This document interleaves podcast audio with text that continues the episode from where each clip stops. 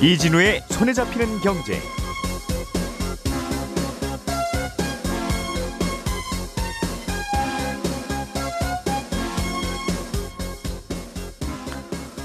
안녕하십니까 이진우입니다.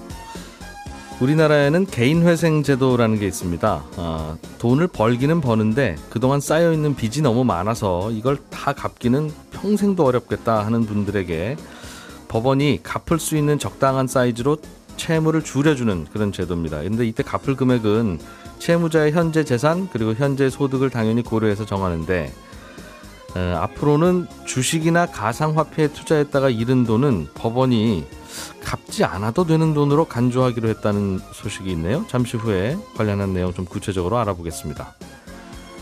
지금은 종합부동산세, 종부세를 매길 때 다주택자들에게는 세율이 더 무거운 세율이 가중되고 있습니다. 그런데 앞으로는 어, 주택 숫자가 아니라 갖고 있는 모든 주택의 자산가액의 합으로 어, 세율을 정하자는 주장이 국책연구원에서 나왔습니다. 어떤 배경인 건지 이것도 좀 들어보겠고요.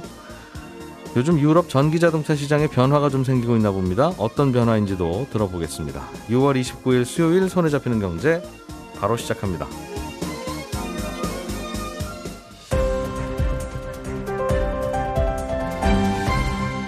이진우의 손에 잡히는 경제. 네, 경제 뉴스들을 정리해 보는 시간. 오늘도 김현우 소장, 박세원 작가, 오늘은 한국경제신문의 이슬기 기자까지 함께합니다. 어서 오세요. 네, 안녕하세요. 아, 이슬기 기자가 준비해 오신 소식입니까? 다음 네. 달부터는 주식이랑 코인으로 손실 본 거는 그로 인해서 빚을 다 못 갚겠습니다. 이렇게 개인회생을 신청하면 이건 다 갚지 않아도 된다? 뭐 이런 변화가 있다는 거죠? 예, 그렇습니다. 무슨 내용입니까? 일단 개인 회생이 뭔지를 봐야 되는데요. 네. 이게 재정적으로 파탄에 직면한 사람이 다시 일어설 수 있게끔 이제 법원이 감시하에 빚을 갚는 제도잖아요. 예.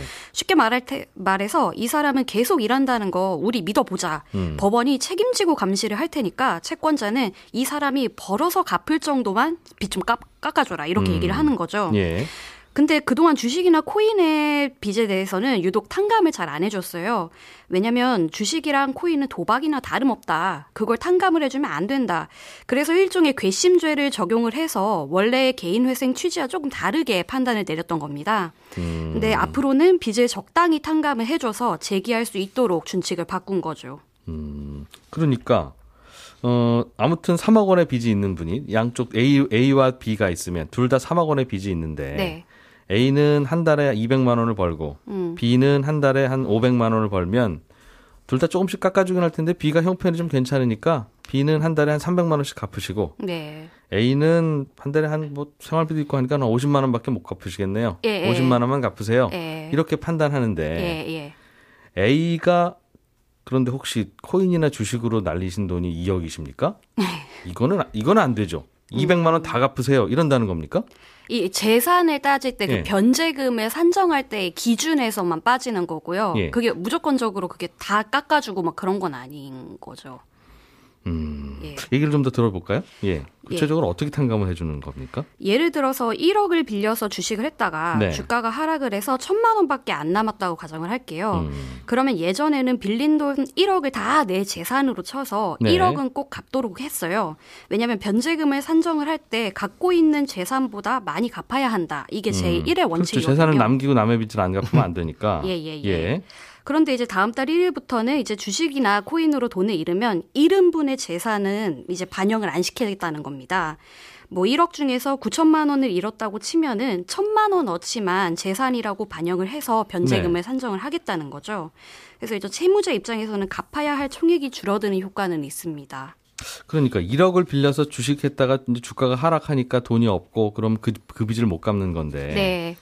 1억을 빌렸으면 1억이 있다고 예, 그렇죠. 가정을 하고 예, 예. 1억은 무조건 갚으시고 1억 빌리셨으니까. 예, 그런데 빚, 빚이라는 게 어째, 어디서는 빌린 거니까. 예. 예. 그럼 빌린 거는 다 갚으라는 얘기잖아요. 그렇죠, 그렇죠. 1억을 네. 빌렸으면 1억을 갚으시고. 예, 예. 그럼 뭐가 탕감입니까?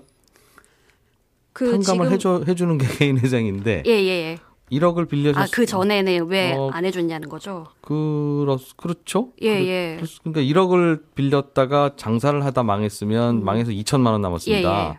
8천만 원을 갚을 길이 없습니다. 예. 그러면 그 중에서 일부를 탕감해 주는 예, 게 그렇죠. 개인회생인데 예, 1억을 빌렸다가 주식 투자를 했습니다. 예. 그래서 2천만 원 남았습니다. 예.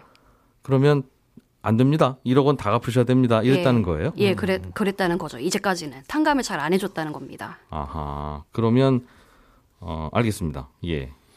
그런 것에는 주식이나 코인 투자는 용서할 수 없다. 그죠. 음. 너무 사행성이다. 아. 이거는 도박이다, 투기다라고 생각을 했던 거죠. 예. 그렇군요. 그런데 앞으로는 해주겠다는 뜻인가요? 예, 그렇습니다. 음. 이- 요즘 이거 신청하는 분들이 꽤 그렇게 많아진다면서요? 네, 그렇습니다. 정말 회생 전문 변호사들 분들 얘기를 들어보면은 네. 루나 사태 터지고 주식이 급락하고 이러면서 하루 종일 음. 상담 전화가 걸려와서 일을 못할 지경이라고 그래요. 예.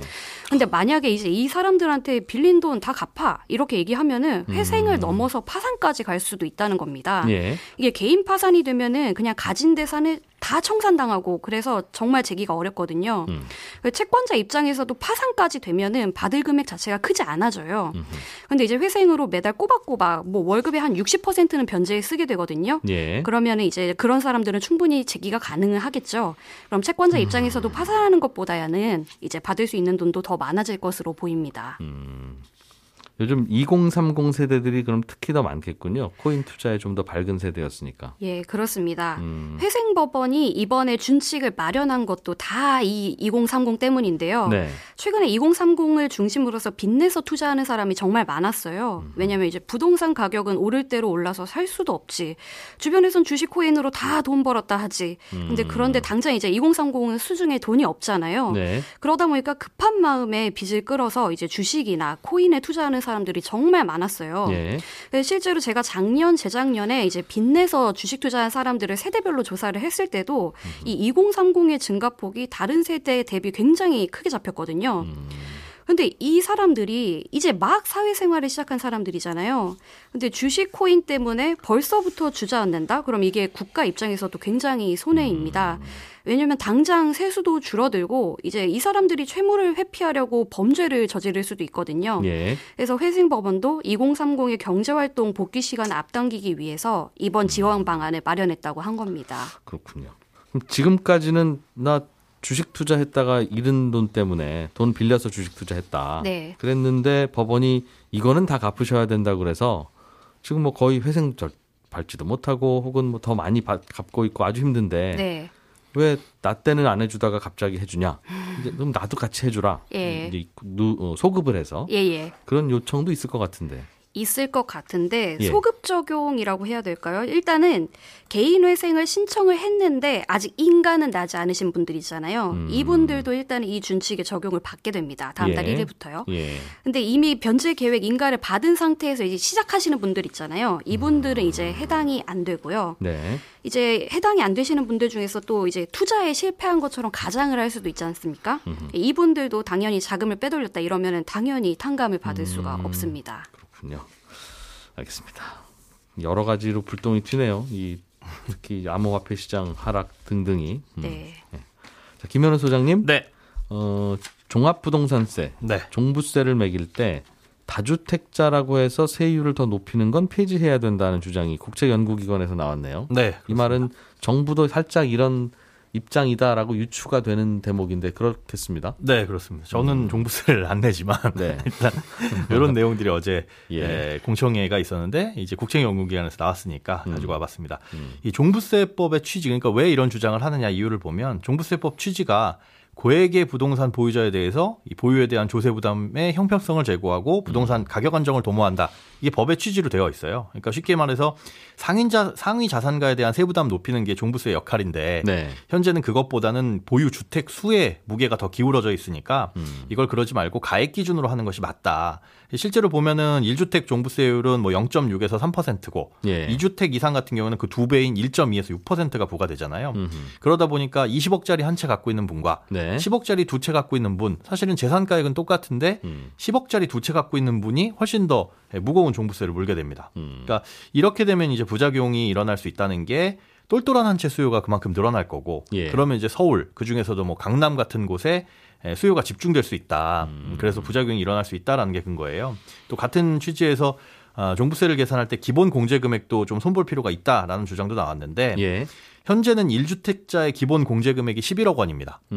음, 뭐 한시적으로 14억 원까지 해주긴 하지만 요게 이제 자세히 들여다보면 1주택자는 5억 원 그리고 일괄적으로 6억 원까지 공제를 해주는 이런 구조로 되어 있거든요. 합쳐서 11억 원인데 음, 6억 원까지는 해주고 1주택자는 5억 보너스. 네 보너스입니다. 음, 근데 그 음. 보너스 5억이 된 게 작년 2억 예, 작년에 2억 원이 늘어난 거예요. 원래 음. 보너스가 3억 원이었는데 예. 근데 그 3억에서 2억으로 늘어난 근거가 명확하지가 않다. 왜 늘려줬느냐? 단순히 그냥 이 1주택자에 대한 세부담을 줄이기 위해서라고 하기엔 근거가 부족하고 음. 만약에 이제 물가가 올랐으니까 그리고 전체적으로 집값이 올랐으니까라고 한다면은 어 다주택자 공제 금액도 함께 늘어나야 되는데 이 부분은 지금 반영이 안 돼 있다. 그래서 이런 것들도 어 조금 더 상향해야 되는 거 아니냐라는 주장도 있었고요. 그러니까 이래저래 20억짜리 한 채와 10억짜리 두 채 가진 분은 똑같이 하자. 예, 그렇습니다. 세율도 똑같이 하고 공제를 해줄 필요가 있다면 공제도 똑같이 해야지. 맞습니다. 왜 1주택자만 줄여줬냐? 네. 그 얘기군요. 맞습니다. 그럼 1주택자를 줄여줄 만한 특별한 근거가 무엇이냐라고 했을 때 그 근거도 명확하지 않다는 게 음. 에, 지적인 거고요. 평등하게 하려면 1주택자도 그럼 똑같이 무겁게 해도 되긴 되는데.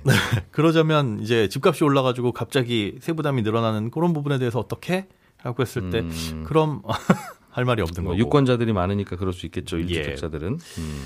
어, 그리고 이제 전체적으로 집값 오르면서 세부담도 늘고, 그 다음에 갑자기 늘어난 거잖아요. 그러면 이제 세부담도 낮춰 줘야 되고, 예측 가능한 세금을 낼 수 있도록 해 줘야 되는데, 그러려면은 지금 현재 부과되는 세율하고 음. 세부담 상한, 그러니까 작년보다 올해 세금을 아무리, 아무리 많이 내더라도 요 정도 이상은 음, 받지 않겠습니다. 예. 라고 하는 게 이제 세부담 상한선인데, 음. 그것도 모두 낮출 필요가 있다라는 내용도 포함이 되어 있어요. 이게 우리나라의 예. 아, GDP 대비 보유세하고 거래세를 합쳐 보면은 3.3% 정도가 됩니다. 집값에. 예. 음. 아, 전체 GDP 대비. 세수가. 예, 세수가. 아, 전, 우리나라 전체 GDP에서 어, 보유세, 보유세하고 거래세, 세수 금액을 계산해 보면 네, 3.3%. 그럼 이게 어느 정도냐? OECD 선진국들이 1.5%입니다, 평균. 그러니까 그거에 비해서 두 배 이상 높은 수준이니까 충분히 이 보유세와 거래세는 높은 수준이다. 아, 그래서 이런 부분들도 줄여야 될, 줄여야 될 필요가 있고 점차 이제 고령화되고 있는데 이 중고령 가구가 주택을 소유하는 비중이 더 높으니까 이분들이 세금을 부담하기는 좀 어렵지 않느냐. 나중에 되면 될수록. 그러니까 세율도 3, 4년 전 수준으로 낮춰야 되고 예. 현재 세부담 상한 그러니까 작년보다 올해 세금이 많이 올라가도 어, 종부세 같은 경우에는 300% 3배까지 부과를 하게 되어 있거든요. 네. 이것도 좀 낮춰서 절반 정도 수준까지 낮춰야 된다라는 주장도 함께 나왔습니다. 세율을 다주택자나 1주택자를 같이 합시다. 예, 10억 그렇습니다. 두 채나 20억 한 채나 그게 그거죠. 예. 라는 컨셉이라면 뭐 그거는 논의할 필요는 있을 것 같은데 네. 우리는 항상 어떤 주장을 할 때 이제 스스로의 주장을 합리화하기 위해서 통계를 갖고 오는데 오늘도 이제 갖고 온 통계를 보면 GDP 대비 네. 보유세 거래세의 세수 이거 했어요. 네. 그러니까 보유세 거래세의 세수 비중하고 네. 똑같은 20억짜리 집을 우리나라에서 갖고 있을 때랑 덴마크에서 갖고 있을 때랑 혹은 미국에서 갖고 있을 때랑 음, 음. 세금이 얼마냐? 네. 그럼 사실은 후자를 비교해 봐야 아, 우리 세금이 과중하구나. 네. 라고 알 수 있을 텐데 지금은 GDP 대비 보유세와 거래세가 많이 거- 거친다라는 거는 네. 우리나라의 집값이 비싸서 그렇지. 어, 덴마크 가면 다 4억 5억인데 우리나라는 다 20억 10억 하니까 네. 세율이 똑같더라도 세수는 많을 수 있잖아요. 그럴 수 있습니다. 그러니까 어떤 현실은 모르겠으나 네. 이것만 봐서는 야 이제 우리나라 좀 세금 좀 깎아줘야 되겠는데 아닌데라는 결론을 어느 쪽으로든 내릴 수 없는 그런 지표인데 그렇죠. 어제도 뉴스 보니까 다 이거 갖고 와서 네. 그렇게 이- 얘기했더군요. 그렇습니다. 이거를 근거로 이제 세금이 너무 많이 거치고 있다. 음. 그래서 낮춰줘야 된다라고 하는 것인데 앞서 말씀드린 그것과는 약간 좀 차이가 있지만, 뭐. 그러니까 1주택이냐 2주택이냐 그런 거죠. 음. 이, 이거하고는 좀 차이가 있죠. 예를 들면 옆집에 있는 누구와 네, 저와 네, 한 하루에 쓰는 칼로리가 제가 더 많으면 네. 제가 날씬하냐? 아 그건 아닐 수 있잖아요. 혹시 많이 운동을 할 수도 있는 거고. 아니 제가 원래 체중이 아니라면 칼로리 아. 많이 쓸 수밖에 없으니까 그렇죠. 계단 있- 올라가더라도 그럴 수 있는 거고요. 네, 그러니까 둘 중에 누가 칼로리를 잘 쓰고 있는지 날씬한지 뭐 이런 거에 대해서는 알 수 없는 지표인데 네, 그런 생각이 얼핏 들긴 하네요. 음. 세금을 어떻게 바꿀지에 대한 의견과는 무관하게 네. 상속세 증여세도 손봐야 된다는 내용도 함께도 있었. 그렇습니다. 예. 이 상속세 상속이나 증여할 때는 재산에 대해서 전체 다 세금을 매기는 게 아니라 일정 금액을 공제하고 나머지에 대해서 과세를 합니다. 그런데 음. 예. 그 공제하는 금액에 대해서 상향이 필요하다. 라는 거예요. 이 상속세 같은 경우에는 공제가 여러 가지가 있습니다. 뭐 기초, 배우자, 일괄 공제 이런 게 있는데 대략적으로 최소한 이제 상속이 될 때 5억에서 10억 원 정도까지는 세금을 내지 않아도 됩니다. 그 정도까지는 공제를 받을 수 있으니까. 예. 근데 그 기준이 1997년 이때 개편된 이후에 현재까지 그대로 적용이 되어 가고 있어요.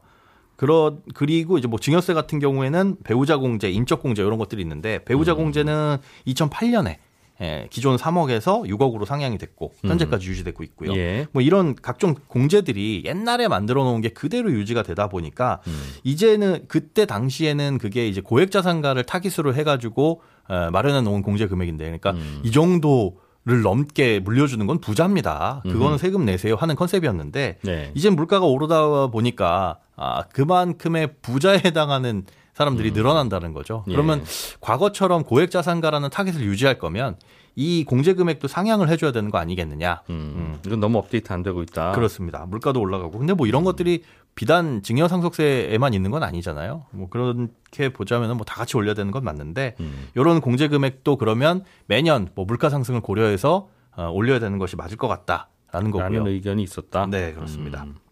그리고 상속하고 증여가 사실 같은 세율 체계를 갖고 있는데 공제나 어, 과세 방식은 아예 달라요. 뭐 받는 사람을 기준으로 할 거냐, 주는 사람을 기준으로 할 거냐, 그것부터 달라져서 그래서 재산을 물려주는 사람 입장에서는 이 상속이 유리하냐, 지- 이 증여가 유리하냐, 요걸 따져가지고 실제로 판단이 달리될 수가 있고요. 그래서 이런 문제 해결하기 위해서는 그냥 심플하게 간단하게 가자. 유산세나 유산 취득세 방식. 그러니까 유산세라고 한다면은 에, 물려주는 사람 입장에서 재산 전체를 누진세율로 과세를 하는 거고 유산 취득세 입장에선 받는 사람 기준으로 어, 전체를 과세를 하는 건데 다만 그러려고 한다면은 전체적인 과세 체계를 바꿔야 되는 부분이 있기 때문에 이건 좀 면밀한 검토가 필요하다라는 단서는 달아놨습니다. 지금은 증여세는 증여를 해준 부모가 재산이 얼마냐와 무관하게 그렇죠.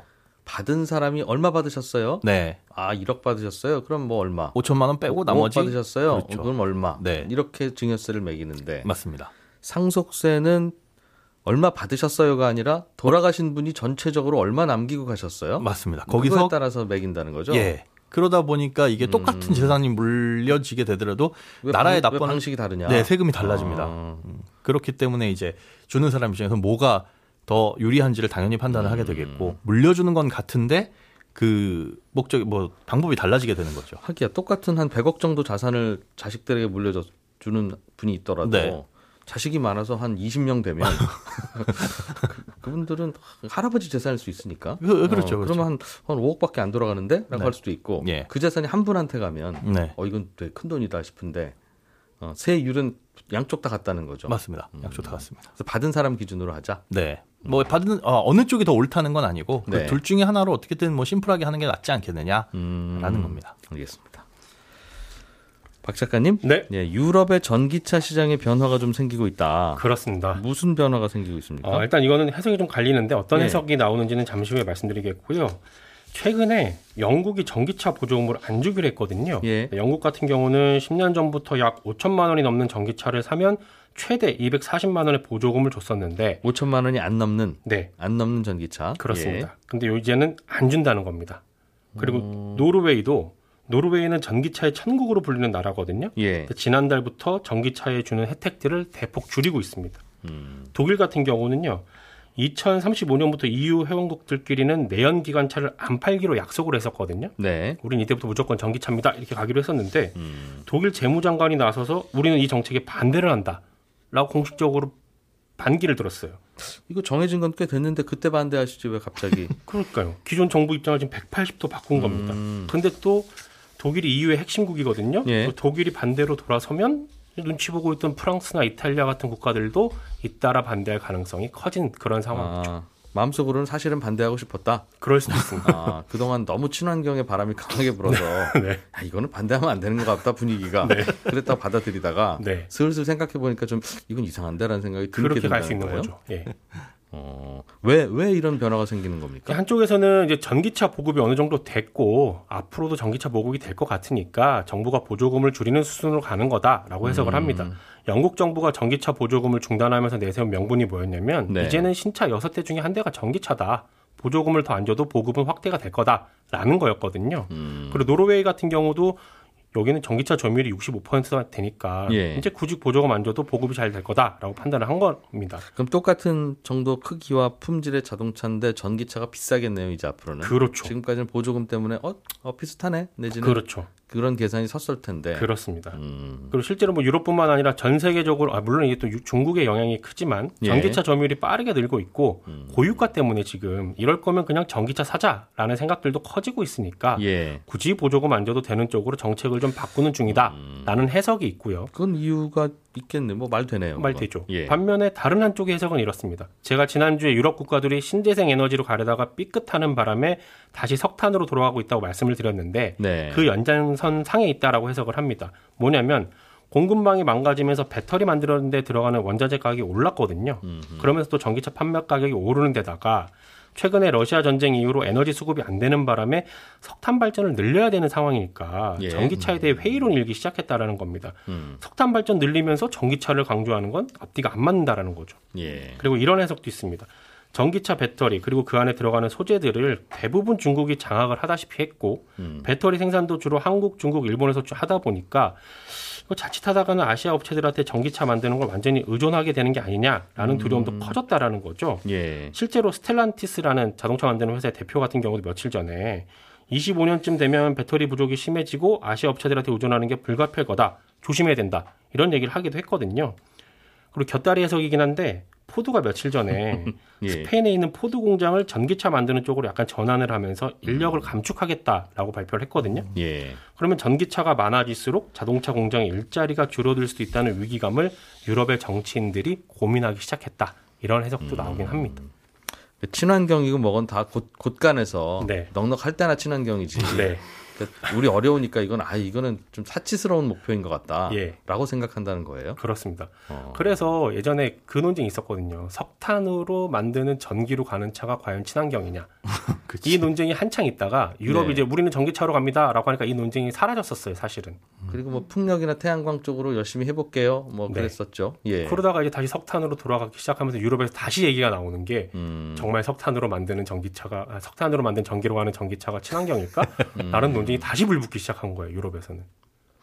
괜- 주머니 괜찮을 때는 불우이웃 좀 돕자고 하다가 네. 주머니가 좀 비어가니까 꼭 저분이 정말 착한 분이 맞나? 네. 뭐 그런 생각을 하게 되는 거랑 비슷한 거. 그렇습니다. 그래서 유럽의 정치인들도 그동안은 친환경, 뭐 신재생 이런 좋은 이미지로 묻어가려고 하다가 이제 음. 공장이 일자리 줄어들고 막 석탄 다시 떼고 해야 되니까 아, 아이쿠 아이쿠야 하는 거죠. 야.